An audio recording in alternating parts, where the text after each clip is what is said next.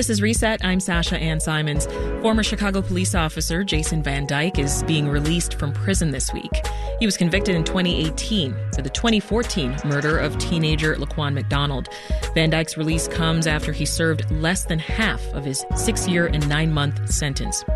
The case has shone a light on the issue of police brutality and the code of silence.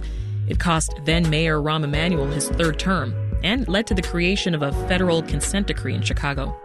But was Van Dyke's conviction the watershed moment for police reform that many hoped it would be? Joining me now is Cherise Pryor, Senior Staff Counsel and Director of Justice Reform at BPI Chicago, a nonprofit law and police center. She also played a leading role in negotiating and later enforcing the consent decree. Hi, Cherise. Welcome to Reset. Hi, Sasha. Thank you for having me. Also with us is Ekow Yankah, a law professor with Cardozo School of Law. Hi, Ekow. Welcome back. It's a pleasure. Thanks for having me. Let's start with you, Cherise. You know, following the murder of Laquan McDonald and the uh, Department of Justice investigation into CPD, you were working at the Illinois Attorney General's office and, and you helped negotiate the federal consent decree. So I want you to take us back to that time. What was the change that you and your team were hoping and working toward?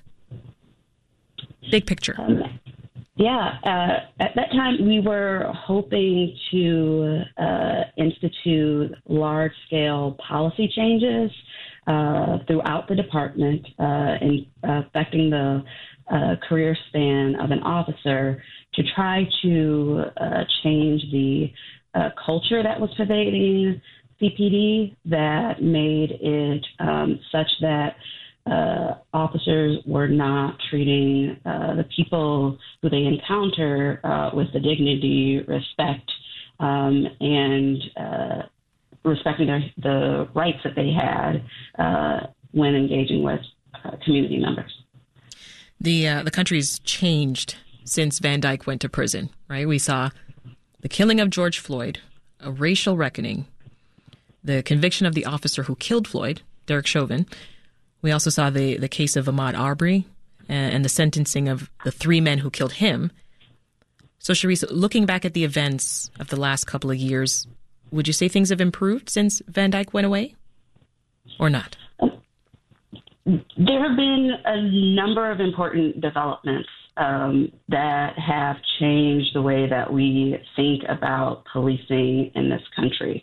I think one of the important things that has happened is that there has been a rise in the level of public consciousness about the violence perpetrated by police officers. With the rise of videotapes and body and dash cam footage, um, more and more people are seeing the abuses that black and brown communities have been experiencing and fighting to change for a very long time.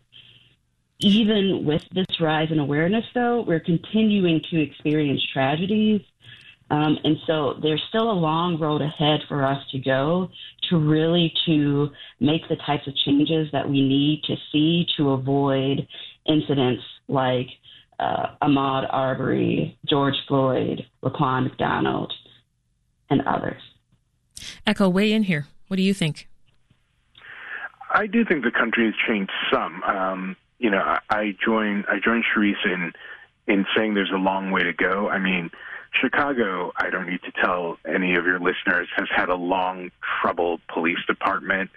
Um, you know, there are cases that are still under investigation um, for police units that essentially decided they would govern poor black communities however they wanted to, framed countless people.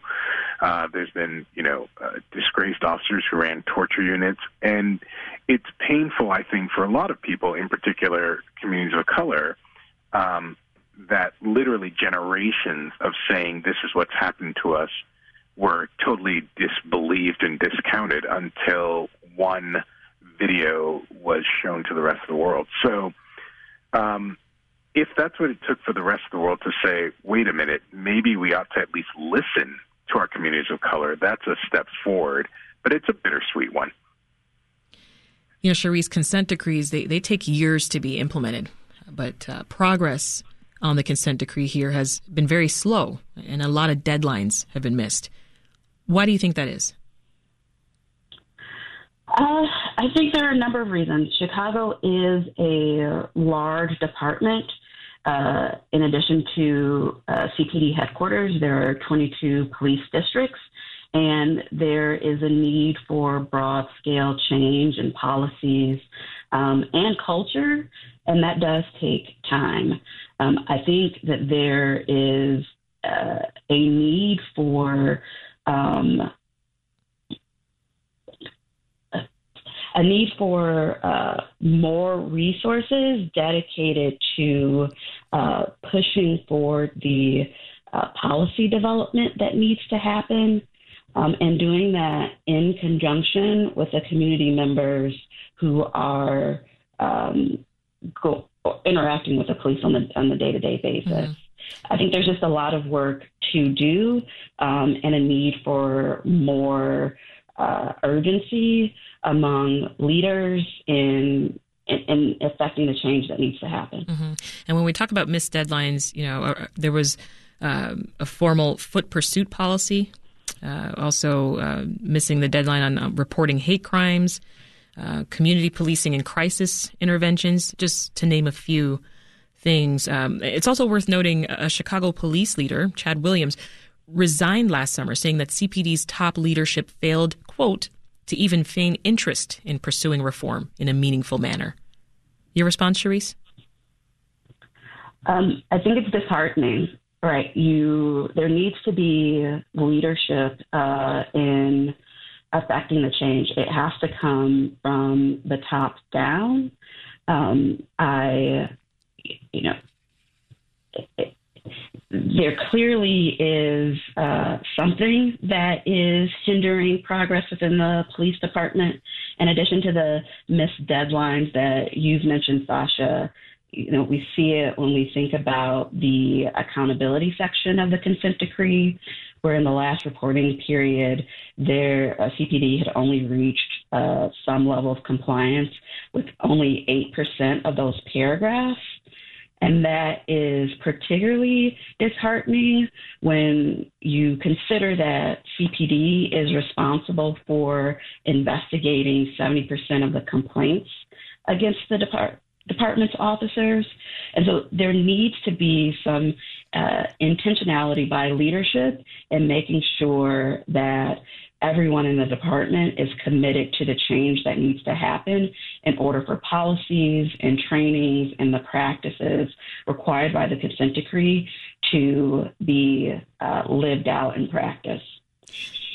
Ekow, uh, State's Attorney Kim Foxx said, quote, the sentence that was put down for Jason Van Dyke does not meet the crime. If another police officer, whether here or, or elsewhere, were to do what Van Dyke did now, could he or she still get the type of sentence that Van Dyke did?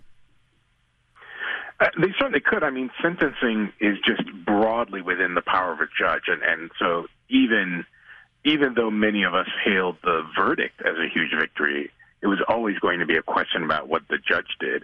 I mean, look, I think the reality that everybody recognizes is that you know most people who commit uh, second degree murder, most people who commit any homicide just get vastly larger sentences um, than police officers. I think uh, it's hard to know these stats; they're not very widely gathered. But some of the best evidence shows that the average homicide gets almost 50 years in jail, whereas an average police killing gets somewhere around 16 years in jail. And then Van Dyke, of course, got you know just over six or just under seven years. So even compared to the average police killing, um, which are hardly ever convicted, he got really quite a lenient sentence. Now, you know, as an academic, I can tell you there are complications in that. Police officers don't usually have prior felonies, and so aggravating factors are different. Of course, there are lots of complications, but it, it's not for nothing that people have the political feeling that um, police officers just aren't facing the justice that everybody else is, um, and that Van Dyke's was even particularly low. Um, and though though uh, an, if another person, if another police officer committed such a crime, it would really be the political moment we're in that would constrain the judge, not any particular law. This is Reset. I'm Sasha Ann Simons. We are bringing some context and analysis to a big story this week on the criminal justice beat. That's former Chicago police officer Jason Van Dyke being released from prison. Van Dyke, as you'll remember, he shot and killed teen Laquan McDonald back in 2014. Our guests are Ekow Yankah from the Cardozo School of Law and Cherise Pryor of BPI Chicago. That's a nonprofit law and police center. Cherise, have we learned from our past and, and enacted enough new policies and protections to deter police officers from shooting civilians? Think we are still learning um, and we are still uh, in a work in progress. Uh, and I think that is evident from the lack of progress we've seen with implementation um, in the consent decree. I will say, despite the lack of progress that we're seeing um, in the department's compliance with the consent decree, there have been some important developments in our state and in our city that I think help increase these important accountability structures that we need to have. Last year, we saw the passage of the SAFE-T Act, which strengthened the state's um, system for licensing and decertifying officers. At the city level, um, we saw the creation of the Community Commission on Public Safety and Accountability, which provides an accountability check at the front end by involving community members in developing CPD policies. But these solutions um, are created around CPD and not by CPD. And so we need to see um, more from the department uh, in terms of making sure that various accountability structures are in place, such as um, a system for uh, that identifies at risk officers uh, and gives supervisors the tools to be able to, when they do have an at risk officer, um, providing some interventions like a, di- a training or more close supervision or discipline if misconduct occurs.